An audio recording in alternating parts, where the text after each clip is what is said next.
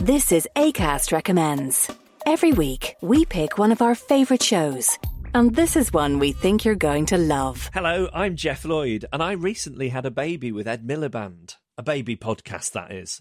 It's a spin off of our show, Reasons to Be Cheerful. It's called Cheerful Book Club, and it's conversations with some of the best writers working in the world today. You'll really enjoy our chats with people like US broadcasting legend Rachel Maddow, literary giant Ian McEwan, and the Big Short and Moneyball author Michael Lewis. Feed your brain with ideas from the Cheerful Book Club. You'll find us on the excellent ACAST app or wherever else you get your podcasts. ACAST is home to the biggest podcasts from Ireland and around the world. Subscribe to this show and hundreds more now via ACAST or wherever you get your podcasts.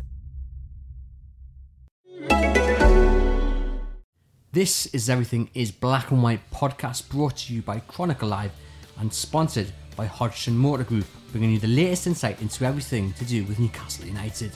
Find us on iTunes, Spotify, or most podcast providers. Hello and welcome to the Everything is Black and White podcast. I'm Ed Musgrove, joined by our Chief Sports Writer Lee Ryder. Our special guest this week is the Mirror's Simon Bird. Um, Lee, you had the week off last week, deserved break. You then went down to London against Arsenal. You're probably feeling the worst. Get to half time, and you would have been quite happy with how it was after that first 45 minutes, and then what came next. Absolute nightmare, and perhaps what we would have expected from a manager a couple of seasons back. Yeah, I mean, to be honest, I was probably a bit more optimistic going down the game because they'd had the break, the much, you know, talked about break. Um, they'd got the batteries sort of recharged, and I thought that, you know, they would make a decent fist of it at Arsenal, and they did in the first half, but the second half was just a total capitulation. Um, you can almost forgive them for losing the game, but it's the manner they lost it in, and it was uh, so poor the way they, especially the last two goals, where people aren't tracking back. You know, the positions can be questioned. Defenders facing their own goal, and just general. Uh, they looked like a team for me who had the flip flops on for the end of the season rather than coming back after a fresh break. Uh, there's no excuse for like players who've just come off the bench not not being able to track back and keep up with play and stuff like that. And yeah, I know it's easy from up in the press box, but you know it wasn't just the press that were having a go at Newcastle on this one. The supporters were furious with the, the manner of the defeat. And you can see why. You know, the Newcastle fans, I mean, I don't want to harp on, but Newcastle fans, they work hard all week. They, they pay a lot of money to go down these away games, and then they see the team not trying in the last 10 minutes of the game, and it's just not acceptable. That's what everyone was annoyed about, regardless of losing the game. Um, even though it was a game they probably should have got something out of, because this is one of the worst Arsenal sides I've seen down the years. I don't know about you, but uh, they're pretty uh, pretty average to, to say the least. And you know, Newcastle just d- didn't cover themselves in glory. And again, it now feels like it's always the same with Newcastle. and now feels like things are on the brink of collapse again. Hmm. By a couple of seasons ago, I was referring to McClaren, not Rafa Benitez, so please don't write in. Birdie there, Lee does mention about this not being the greatest Arsenal side. Um, from the top of my head, I think I was saying to you just before mm-hmm. nine goals or eight goals scored in the nine games Arteta had taken charge of. Had only beaten Manchester United, had been held by Burnley, Bournemouth, and Sheffield United and Crystal Palace, if I'm not mm-hmm. mistaken. So mm-hmm. The teams around them, uh, taking out Sheffield United, there holding Arsenal, um, and Yeah. Newcastle just couldn't do it. in general circumstances and the history of Arsenal, you'd expect like a, a 2 0 defeat to be par for the course for Newcastle, sadly, um, at, at Arsenal. But given this context of this season, you went into the game, Newcastle level points with Arsenal. They're not the greatest side, as you say, there's a bit dysfunctional. And you did think that maybe they could, with a bit of resistance and a bit of passion and effort, could get a draw out of it maybe and score a goal and see how that. But but I mean, I, in the first half, most pundits were fairly analysing it were fairly positive about Newcastle's performance. Bruce said himself he thought footballing wise they were they were decent and it was some of the best stuff they'd played, um, given the, the circumstances of the game. Um, but second half was ragged, um, really poor. Four 0 was probably a bit harsh, but yeah, it looked like there was a bit a bit of giving up um, about the performance, and that was kind of unusual for Newcastle because in the past few seasons, fans have hung them hung, their hat on Newcastle being really full of resistance, always in a game, even and keeping it tight. uh, and that that had gone. And I think that's one of the kind of worries at the back of Newcastle fans' heads at the minute is that is that resistance which has been built up over two or three years under Rafa. Can't keep mentioning him, I know, but there is a style of play there which kept Newcastle in the game. Is that kind of slackening now? Are they conceding too many goals? They are. They're conceding more than they did last year. Um, and so that's the concerns I think which Newcastle fans have about that performance. Lee, what happened, do you think, in the dressing room at half time? Because that's the question many people are asking. How you can go from a, a decent uh, or more than decent first half performance and being well within the game, obviously uh, hit the post and there was a chance for Joelinton. Um, you know, arguably could have been in front. To then coming out in that second half, you score two, uh, you concede two goals in quick uh, succession, and then you just collapse. I mean, what was it? Was it Arsenal just clicked in that second half, or Well, I had the actual sort of luxury of a quick conversation with a member of the backroom team at half time, one of the, the technical sort of staff, and they were saying first half, you know, we're going to be disappointed if we don't get a win out of this game. That's that's you know how bad Arsenal had been really, and how good Newcastle had been. To the credit, obviously they didn't have the goal, but they they'd done everything. They went about the business fine. Um, whatever was said to them though must have gone in one ear and out the other. Um, you know, at half time, and I had a conversation with a colleague in the press room at half time, and I said this is probably going to be a, about what was said in the Arsenal dressing room more than anything else because they're going to find out if you know Mikel Arteta's a shouter or not here because he can't be happy with that.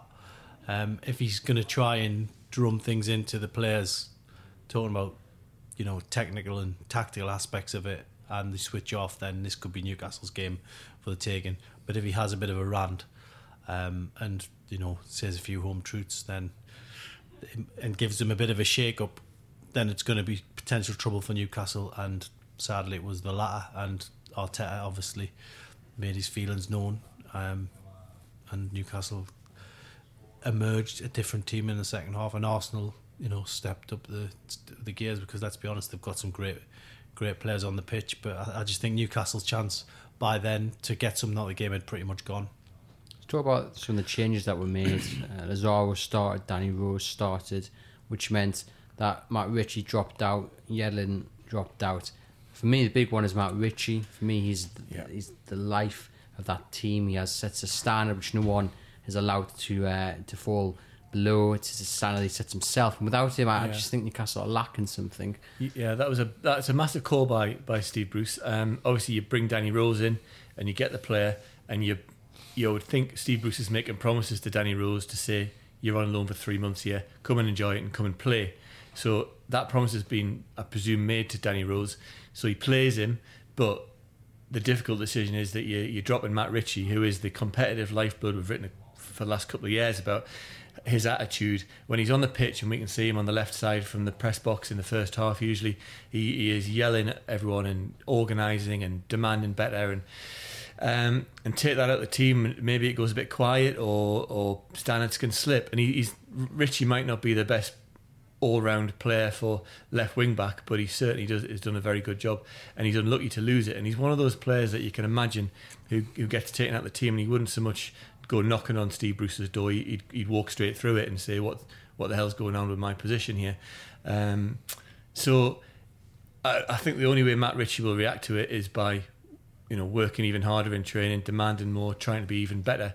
Um, and by the end of the season, proving himself to be the best left wing back at the club. Um, whether Steve Bruce has got another option there and can bring him into midfield, to add a bit of tenacity there, you know. But this is the this is the problem when, he, when this is the decision uh, the decisions that a manager's got to make when he brings new players in. You know, you clearly want to start. You want to give Lazaro a chance. Um, but Yedlin is is is okay, he, and he's really quick, and he can create chances. He can get into positions where he can deliver crosses, but his crosses aren't sometimes on the mark. Um, Lazaro has got to got to got to know that his position in the team in this loan this loan spell isn't guaranteed, and Yedlin will be pushing him. So there's good competition, um, and Bruce has got to try these guys, and it's up to the Danny Rose and Lazaro to prove that they are better than what Newcastle have got. They might not be, but that's the decision which fans debate and is in the mix. In the press conference on Friday before the game, Steve Bruce was asked about playing Matt Ritchie in a more advanced role. He said yes, that's his, his kind of natural position. But Lee, you look at the options then, it's quite clear that Steve Bruce's first choice is that front three of Almiron, Joelinton, and, and Allan St. Maximin. So you're then looking at it and thinking, well, what are you going to do? Are you going to drop Almiron? Are you going to drop one of the centre midfielders? I mean, how does Matt Ritchie fit into a more advanced role? Yeah, I mean, it's a good question. Um, he, you know, he probably his best position in the last couple of years has, has been as a left left wing back, and you, you can't drop Danny Rose now. Um, he obviously would have needed some persuasion to come here. I know he said that he you know was desperate to come here uh, in all of his interviews, but he still would have needed some assurances.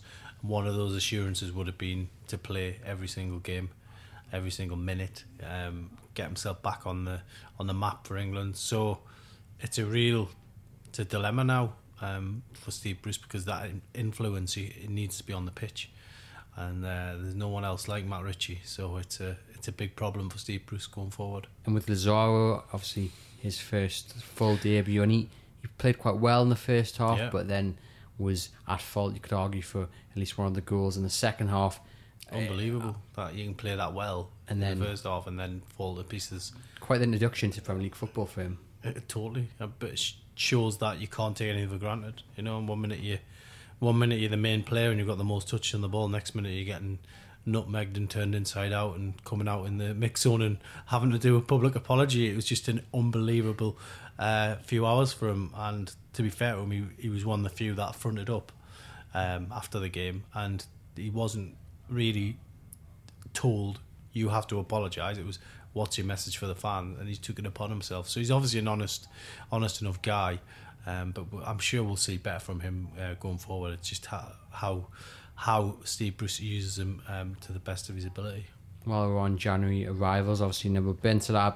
He is a player that Steve Bruce clearly likes. Alex Bruce spoke uh, today that he's the one man who's kind of really impressed his father um, in training, but he still looks a bit off the pace. It's understandable. He hasn't had 1st mm-hmm. team football in, in, in a long while. Some nice touches here and there, but it, it means Isaac Hayden and, and Jonjo Shelvey now have a, a kind of question mark over whether they get into the first team, which many people would argue still should be Newcastle's first team pairing when fit. Yeah, well, the problem you problem you get when you sign loan players who haven't been playing, you get them because they haven't been playing at their club. Therefore, they're lacking a bit of fitness, and it's kind of early August for those guys uh, if you're looking for an equivalent fitness level, um, and it's going to take them a few games to get going.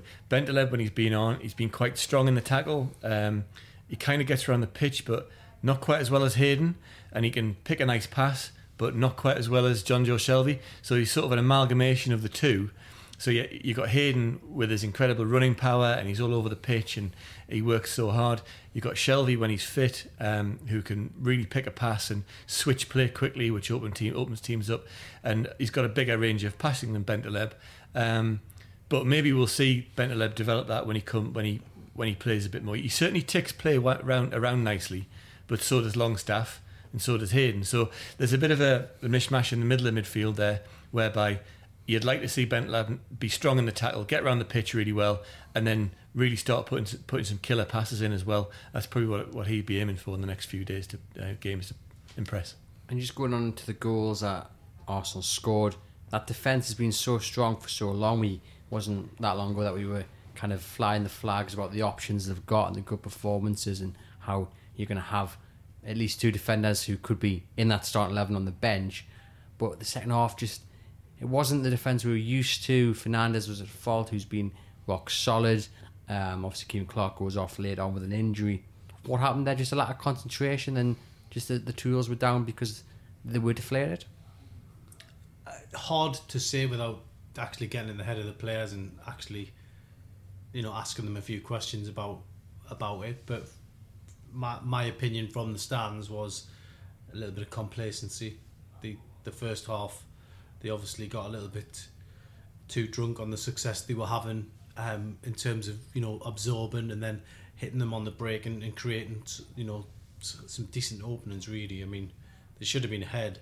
St Maximin trickled the ball right across the six yard box, and Joelinton didn't didn't even make the run, which I'm now led to believe was because he felt a knock somewhere else and he didn't make. It was just so natural for a number nine not to make that run in the box. But I was told he'd suffered a knock, so I can only take that with the best of intentions. But um, yeah, for me, after the break, maybe just a little bit overconfidence um, set in, and when when you play teams like Arsenal, they've got that quality to they can like bang two goals in in three minutes, and then all of a sudden it's a completely different game. You're chasing, and then after that, uh, they they couldn't find the find the goal. Really, it was never it never really seemed like it was going to be in Everton, where even the Everton game never felt like it was going to end up like that. By the way, when it was two 0 with ninety three minutes on the clock, but there was never. Um, I just got the sense that there was never going to be a comeback of, of those proportions again, and you know, four 0 I'm pleased it's the final word that we're, we're talking about this one now because it's, it's been it's been pretty depressing, hasn't it? So on on to the next one, but it's a tricky one, not very not a very glamorous place to go. Crystal Palace, you know, compared to other Premier League venues, and what not not a place to go to get beat. Put it that way, because I think the fans will they'll have their say if it, if there's another if there's another weak performance. I don't think the fans will hold back this time. We're going to get on to Joelinton, as we do every week. We're going to have to create some sort of jingle and, and a separate jingle for when he eventually does score. Um, but before we do, I just want to ask you about Steve Bruce and his press comments after. Ties in a bit with Joelinton. He was shocked when a journalist told him about the amount of touches Joelinton had in the opposition box. Um, like Birdie mentioned before, he said he was quite happy with the first half performance. And then he mentions back to basics. And this is something that really winds me up because we've heard this several times. And is it a case that they'll go back to basics this week and then it'll be all right for a couple of weeks and then in a couple of weeks' time we'll see another performance where Steve Bruce will come out and say we've got to get back to basics? Because my question is, you can only say it so many times before someone asks the question, well, are you actually getting back to basics? Because it doesn't seem to be actually working. Um, I mean, in terms of Joelinton, the basics, you know, are just getting in the box, getting to the front post, getting to the back post, connecting with crosses, all the things that are sort of bread and butter for a centre forward that he's just not doing. He hasn't got the confidence. We had a player last season, Joselu, um, had similar problems. Couldn't couldn't develop any confidence. Was getting hammered in in in the, in the press and all that sort of stuff. And he's gone over to Spain to to a a, a club where there's there's less intensity and less attention. And he, he has got back to basics. He's got I think he's pushing for double figures now in in La Liga. So that just shows you that you know it can be sometimes the environment that a player has dropped into and Joelinton is coming to an area where there's a lot of expectation. You could. I mean, you, you, in Joelinton's favour, yeah, he's in, a, he's in a team that doesn't create a lot of chances, but that's the only excuse you can grant him. I think some of the work he does outside outside the box and kind of around the uh, around the halfway line where he's putting himself about and he's laying the ball off, that's perfectly decent. He's okay. He's, he is a target man and he's an option, but he, the just the, the exasperating thing now is that 22 games into his Premier League goal drought, he still looks flat-footed Yeah. in the box. There's, he's not anticipating where the ball's going to go. He's not reacting where it might go. He's not speculating on runs. And I think that's his fault. But that's got to be, at some point, Steve Bruce and the coaching staff's fault, where, you know, a player needs to know what a manager, where, where a manager wants him to run, where when a ball's coming into the box, and consistently to know if Matt Ritchie's delivering it, Danny Rose from the left, you're going to go at the front post and you're going to try and get on the end of it, or vice versa. But he's not there, and he's not making the runs, and it's frustrating where he's he's not even in the box, or he's he's just flat-footed on the on the penalty penalty area, and he doesn't he doesn't make the run, and he therefore he's not in. I've only seen him do it once, and that was when he put a header over in the last home game, um, and he should have scored the header, and he, he just doesn't get on the end of crosses otherwise. when Steve Bruce says it's not his natural position, he's played out on the on, on the left or out wide for his previous club. That that's just a confusing kind of because he's admitting that he's using him in the wrong position, and yes, he hasn't got Yeah. any other options. So then we go full circle back to the to the hierarchy, and we say, well, if this is Steve Bruce's analysis of Joelinton, he's he's pretty much admitting he's playing him out of position. A, why, why have you brought him in as a, as a centre forward?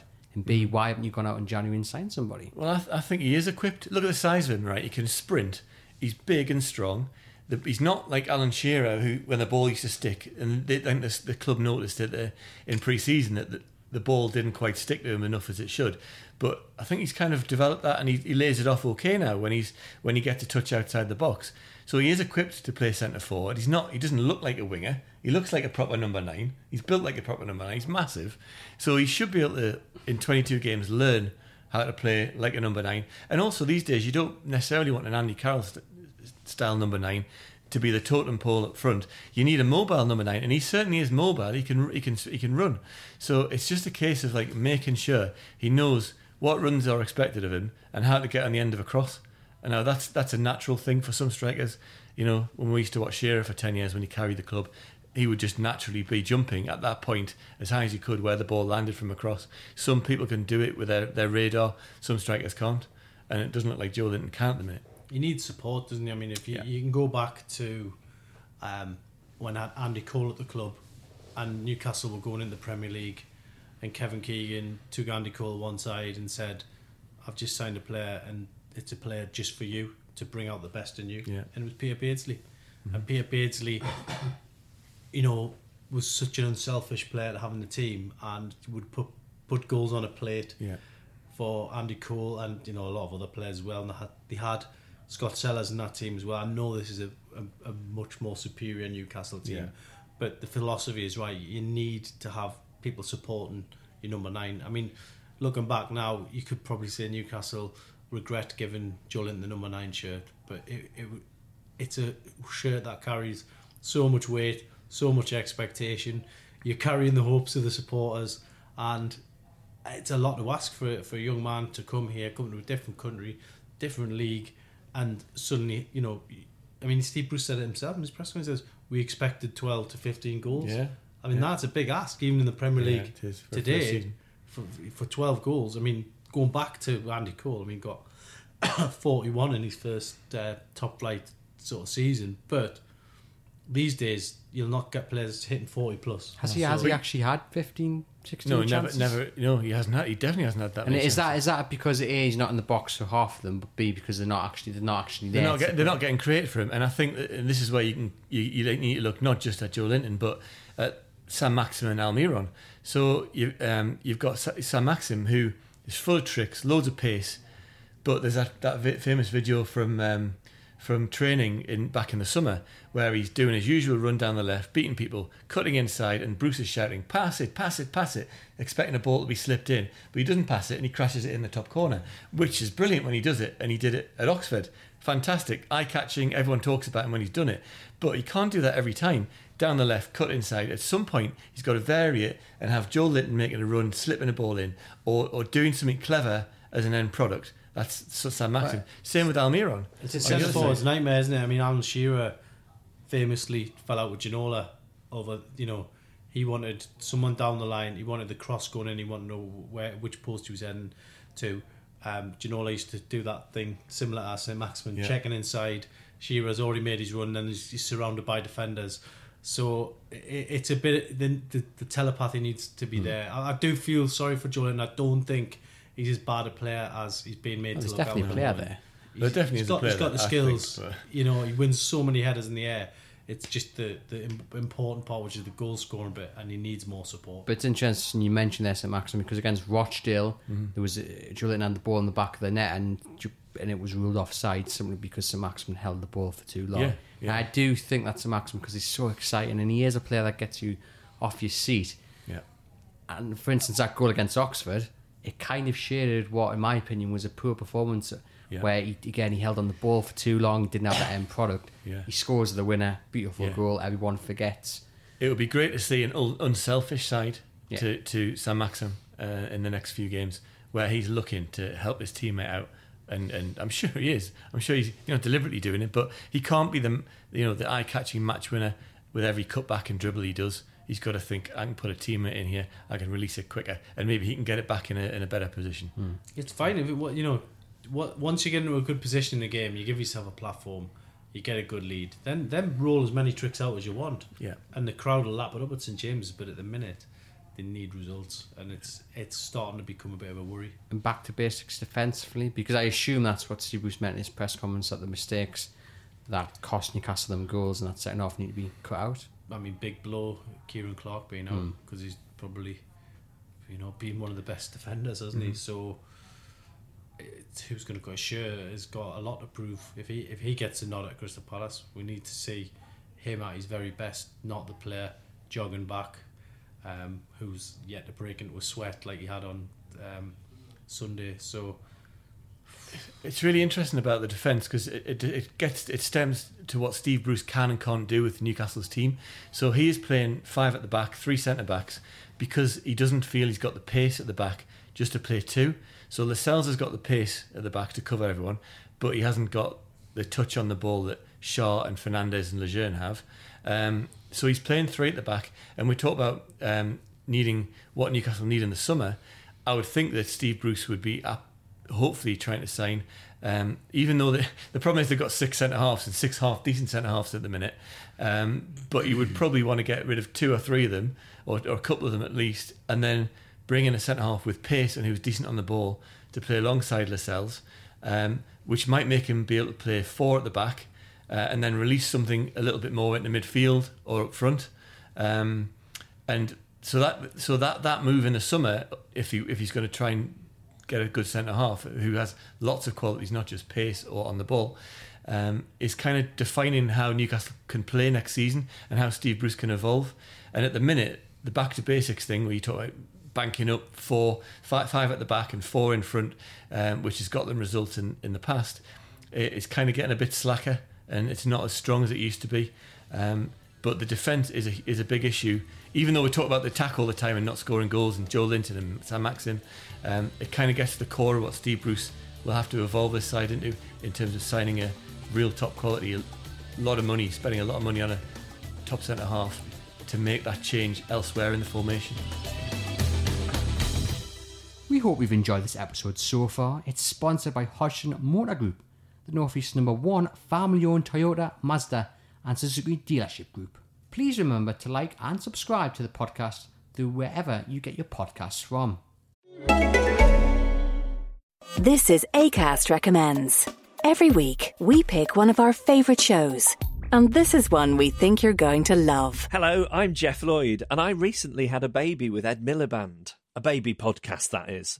It's a spin off of our show, Reasons to Be Cheerful. It's called Cheerful Book Club, and it's conversations with some of the best writers working in the world today. You'll really enjoy our chats with people like US broadcasting legend Rachel Maddow, literary giant Ian McEwan, and the big short and Moneyball author Michael Lewis. Feed your brain with ideas from the Cheerful Book Club. You'll find us on the excellent ACAST app or wherever else you get your podcasts. ACAST is home to the biggest podcasts from Ireland and around the world. Subscribe to this show and hundreds more now via ACAST or wherever you get your podcasts.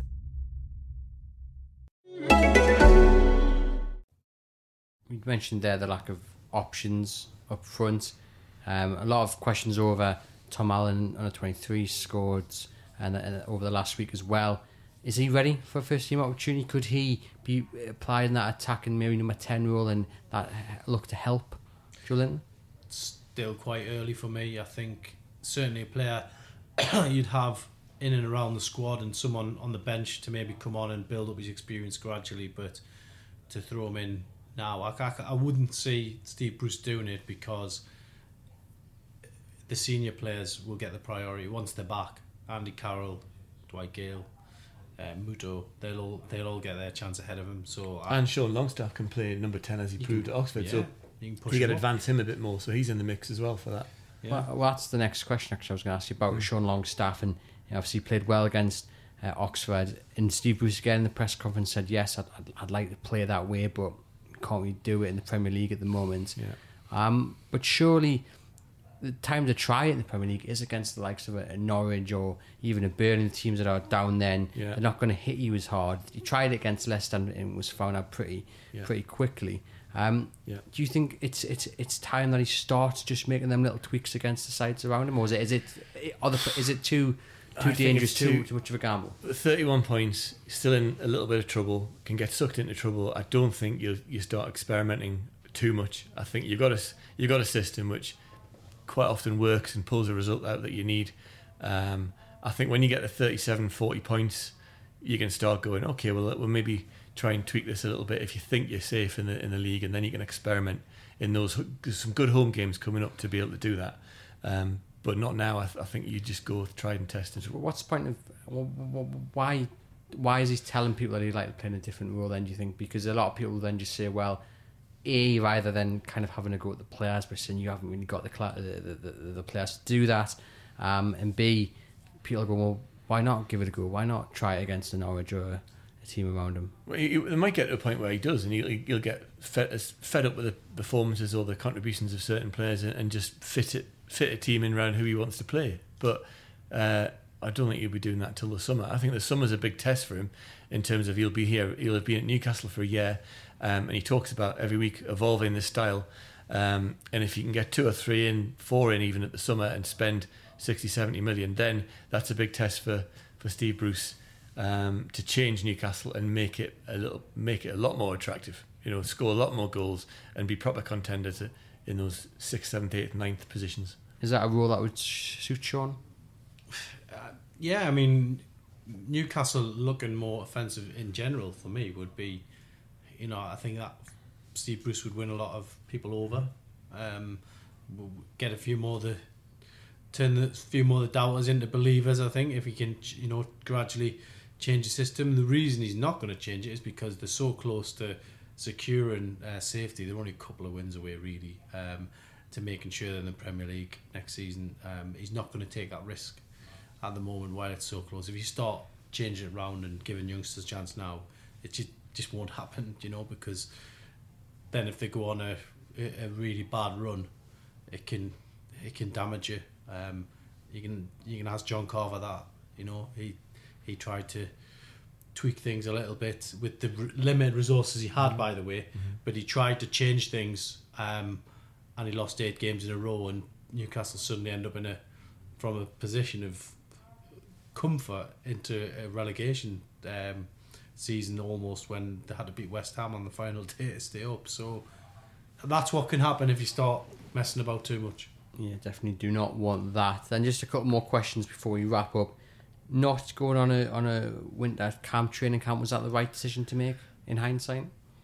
Uh, that well, this is still proven in the next few weeks. It is good that the players had a few days off. Um, I think you probably do need to get away from work colleagues who you've seen too much of, and they travel a lot and they've had a lot of away games and um, and I, and I quite like seeing them go to Dubai and, and enjoy themselves and because four or five days off can really refresh you mm. and it does make you come back whether it makes whether you feel the benefit the next game and you're not quite switched on to the routine um, is is yet to be proved it didn't happen at Arsenal did it? So that they probably weren't switched on as, as they should be. But it might benefit you in two or three weeks time where you get a, a good result. However we've been to see Rafa and the training camp they were having every year for the last three years in March um, and the quality of the work that they were doing in Spain and the drilling they did and then the little friendly they had at the end of the week it looked properly intense and mm. and looked like proper hard work that really every time set them up for a barnstorming finish. So there is an argument of getting them to get them away I, I agree with you on that I think that it, it was a help in Spain yeah. I mean we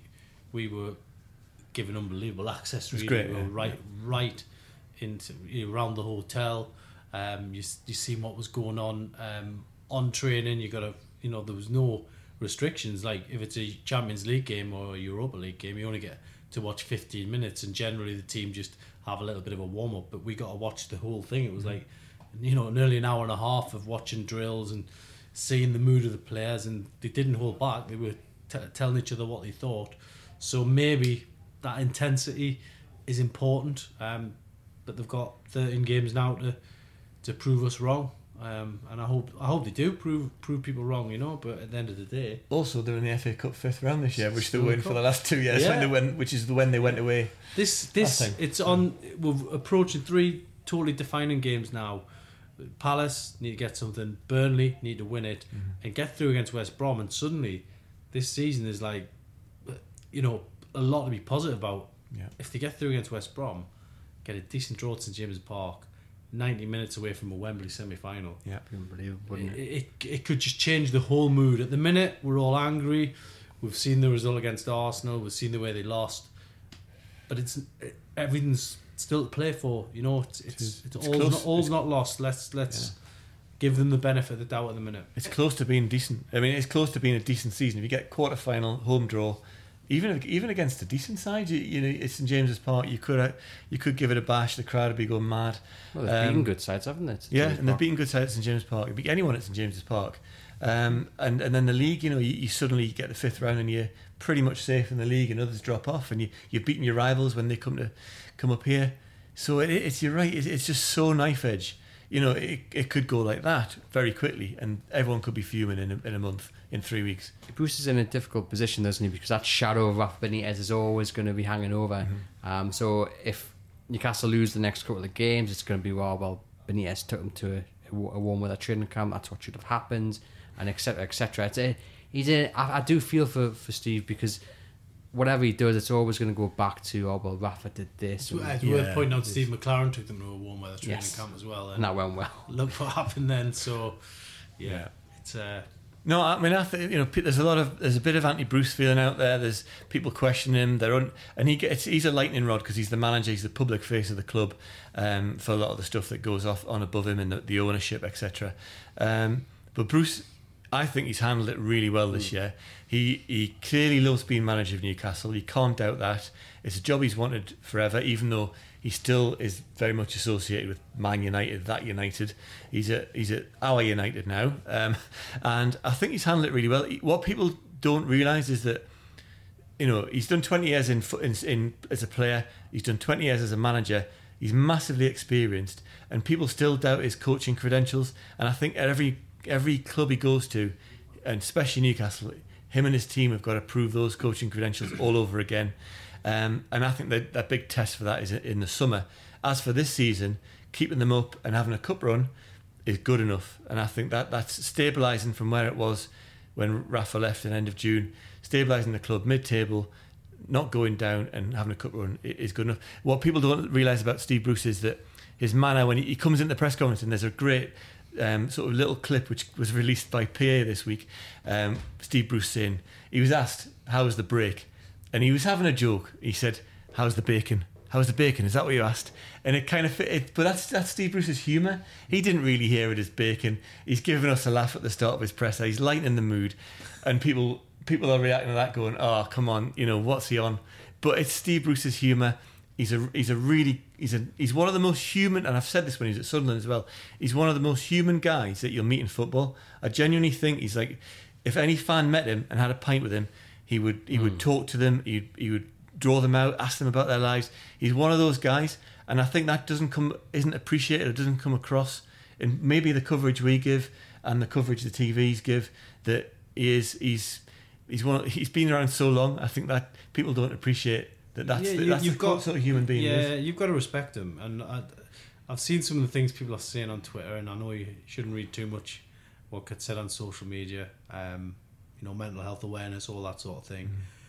But I think this notion that Steve Bruce is like taking the press to the pub every week Yeah. and keeping everybody sweet and keeping everyone on side, it's just not true. I think there's been a couple of times where there's been arguments between the Mm-hmm. There's manager. been there's been proper ding dong press Yeah. in the last few weeks. There's been Yeah. proper ding dong press conferences with people question asking all the questions the fans want. They are put. You know, are you coaching them? Are you improving them? Um, are you the man for this job? Why aren't you, why aren't you playing this player? They are those questions are asked every week by you, by the national lads, by by by TVs probably as well. So you're you're right. The questions are put, and he's not getting a tame ride. But Steve Bruce, you have to say, is very honest in his answers. He's as honest as uh, you know. Rafa, Rafa Benitez was very good with the press and how he communicated.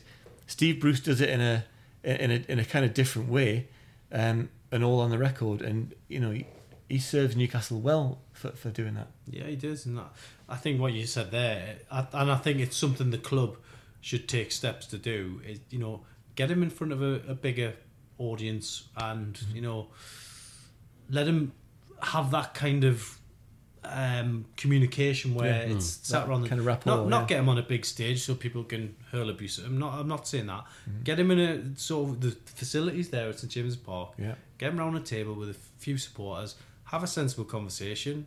You know, maybe let the fans have a pint and, and Yeah. stuff like that. And. I've seen it done with other managers. Uh, Glenn Roeder done it when, when he came in and he wasn't li- listen. there was a lot of people didn't want him as manager, and he did all right. He got them into Europe, but he what he did was was quite clever. He went round a lot of the pubs and clubs. Um, I mean, it's probably almost a different era we're talking about now, but that's what he'd done. He went round, had a pint with the fans, and he, he got people, you know, on side a bit and got them behind the team going into. I think they won six of the last seven games.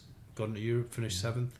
Seventh might get Newcastle in Europe this season. I think a long a long form format like this would be good for Steve Bruce. Oh, Sitting here, Yeah, camera more than on, welcome on our podcast. come come a, a bit more detail, a bit more of his own personality coming across, and that I think fans fans would enjoy that and be informed about who he is yeah. rather than not just our press And maybe where- may, maybe it is. It's it's younger fans as well because like a lot. Of, you know, you go to Wallsend now and you talk to people of a certain generation, they think Steve Bruce is a big hero in, Yeah. in those parts. You know, he's a local lad, done good. Went to Wallsend Boys Club. I mean, I went down to an event there um, in Walker, Walker Activity Dome early in the season. People wanting pictures with him, people having a chat with him, all that sort of stuff. He's, you know, he's. It's not his fault. Newcastle didn't want to sign him as a player. He went to Man United. He won everything. Won everything in terms of European competition. Very unlucky not to be capped. We're talking about one of the best players of his generation here. So you have to have respect for him. Um, well, just before we get on to the final question, which will be the dreaded word of takeover, overreaction. Has there been an overreaction to what happened on Sunday? Not for me. I think the the reaction.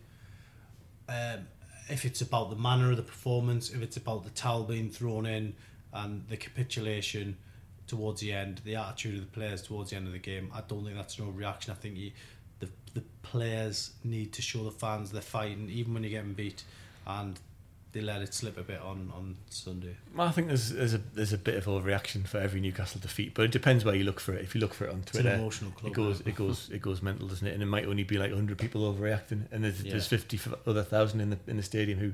I mean, going, saying "All right." remove the manager, that's an overreaction. Yeah, you know, yeah. but. But it's- que- questioning the spirit at the end to keep the score low and stay in the game is Yeah. probably not overreaction to be discussed It's fair. yeah. It's a fair comment. Uh, Simon, I think I know what you're going to say to this question, but give me your thoughts on on a takeover. It's so it's once again for the fourth or fifth time. It's kind of slid off the radar. Big flurry initially. Everyone excited. Everyone wondering what the hell's happened. There's no communication. People say it's still live, but is it really? I mean, do you get do you take over now so you're ready for the end of the season? Look, we're we're in the dark until someone puts up the money, signs on the dotted line, and Mike Ashley surprises us by a six a.m. or probably a ten p.m. an- announcement one day. Then I'm just going to carry on as if he's going to be managed. He's going to be owner, um, and his his managing the club, his philosophy of you know club managing itself, not costing him any more money. Hopefully, in the summer, if he's still owner, there's um, there's 70 million f- to spend to build the squad, like they've said last year there was, uh, and they were good good to their word. Then they actually spent a lot of money, 85 million on on strike force in the last year. If they can keep in the Premier League and keep spending 80 million a year, then Newcastle could build a decent squad and it can progress. But we're at the very early stages of that that that um, that financial philosophy at the minute, and it remains to be seen whether they'll deliver that if Mike Ashley stays in charge, which he probably will. In Lee, just as as it was. Well, uh, last time I got asked about the takeover on a podcast, uh, it sent social media into complete meltdown. yes, please listen to all the answers in context of you know, Yeah. the situation. All, look, all we've reported is that there was a discussion. Um, what was on the table was a proposition of we want to take over the club. Now, Mike Ashley is now saying, not on the record, but people close to him will tell you Mike Ashley is saying that he still hasn't received a bid. So he want he needs to see one that all the money is definitely there, all the money isn't in banks or tied up in hedge funds and things like that. in different places. In different that's- That places. makes it complicated. he would that, and then after that, he wants to see can the next you know would be owner, wannabe owner, can they then take the club on the next level? And and that's the big test because you're talking 200, 300 million on It's- top. Yeah, my concern about the takeover is everyone gets excited. Ashley's gone, brilliant. Are you questioning the next lot who come in? Now, if you've got 340 million to take over Newcastle, that's fine. But That's not going to move Newcastle on. 340 million to buy the club gets you a club run run pretty well with a tight financial ship, with like we just said, 70 million quid to spend with Premier League money every summer. Now, to buy Newcastle United and kick it on, you actually need more than 500 million. You need, you need 500, 550 million to be able to invest 200 million to bring to shot the squad into having double the recruitment in one summer, extra good players. Um, because if the new owners have only got 340 million, if a new owner has only 340 million and then comes in and promises to spend 200 million, are they borrowing 200 million and charging it back to the club on interest and then saddling the club with 200 million of debt for a massive one off speculation, which, if it goes wrong, could ruin Newcastle for years, like Sunderland, um, then that's not on. You know, a new owner needs two, 340 million in the bank to pay Mike Ashley, plus another 200 million of their own money to spend. Because if you end up borrowing 200 million, you are you are knackering the club's finances for years, yep. right? Possibly irretrievably if that gamble doesn't work. And there's no guarantee that to, spending 200 million, ask Everton, on a club gets you anywhere near the top six. No, it's not. That is the problem with this takeover and the excitement about it. Come in with 500 million and do something of your own mm. money. Don't come in with 340 and borrow a load. And, and any hedge fund as well. It's it, anyone involved in a hedge fund. They're going in there not with the Newcastle United's best interest at heart. They're going in there with their own best interest in heart because they think they're going to make profit and get some of that money back. So yeah. it ha- it has to be the right person, really. I think it's yeah. interesting. Sir Jim Ratcliffe said pretty much what you said there, Simon. Yeah. You, are spending 500 million, million pounds yeah. to be part of the Everton Cup, essentially. yeah. Said something like that. Seventh place. Yeah. See the quotes on our website. So, yeah, just a couple of questions then from our listeners. We've got one from Dean Woods, um, who asks Are there any players you could see if Bruce has improved this season?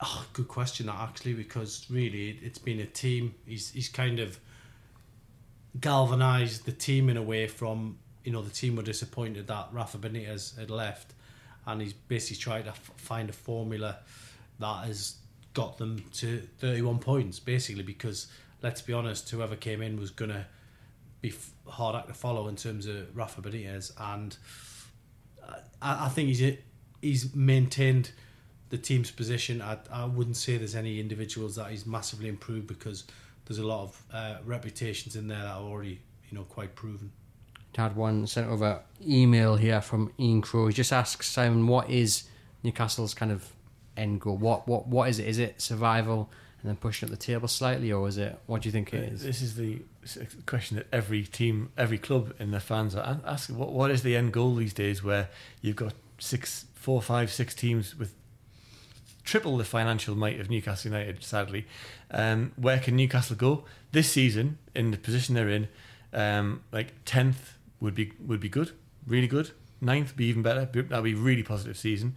Um, but if you finish thirteenth and end up at Wembley in a cup semi final, that's also a decent, a really decent season, I think. You know, mm. so it depends what happens in the FA Cup as, as to how you balance it. But but surviving thirteenth and above in the league, okay, I'd accept that, and another couple of rounds in the cup.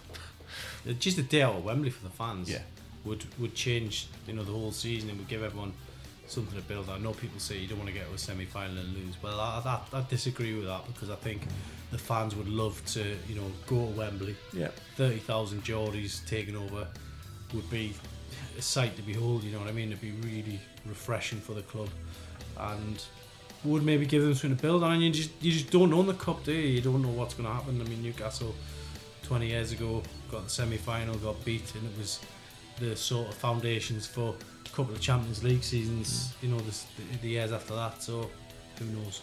Fingers crossed they can progress in the FA Cup. Well, Simon, thank you very much for joining us. Pleasure. Lee, thank you as always. Uh, this has been Everything is Black and White podcast. Head over to Chronicle Live to keep updated with all the latest Newcastle United news.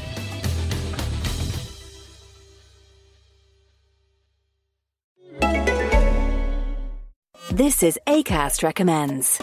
Every week, we pick one of our favourite shows. And this is one we think you're going to love. Hello, I'm Geoff Lloyd, and I recently had a baby with Ed Miliband A baby podcast, that is. It's a spin off of our show, Reasons to be Cheerful. It's called Cheerful Book Club, and it's conversations with some of the best writers working in the world today. You'll really enjoy our chats with people like US broadcasting legend Rachel Maddow, literary giant Ian McEwan, and the Big Short and Moneyball author Michael Lewis. Feed your brain with ideas from the Cheerful Book Club. You'll find us on the excellent ACAST app or wherever else you get your podcasts. ACAST is home to the biggest podcasts from Ireland and around the world. Subscribe to this show and hundreds more now via ACAST or wherever you get your podcasts.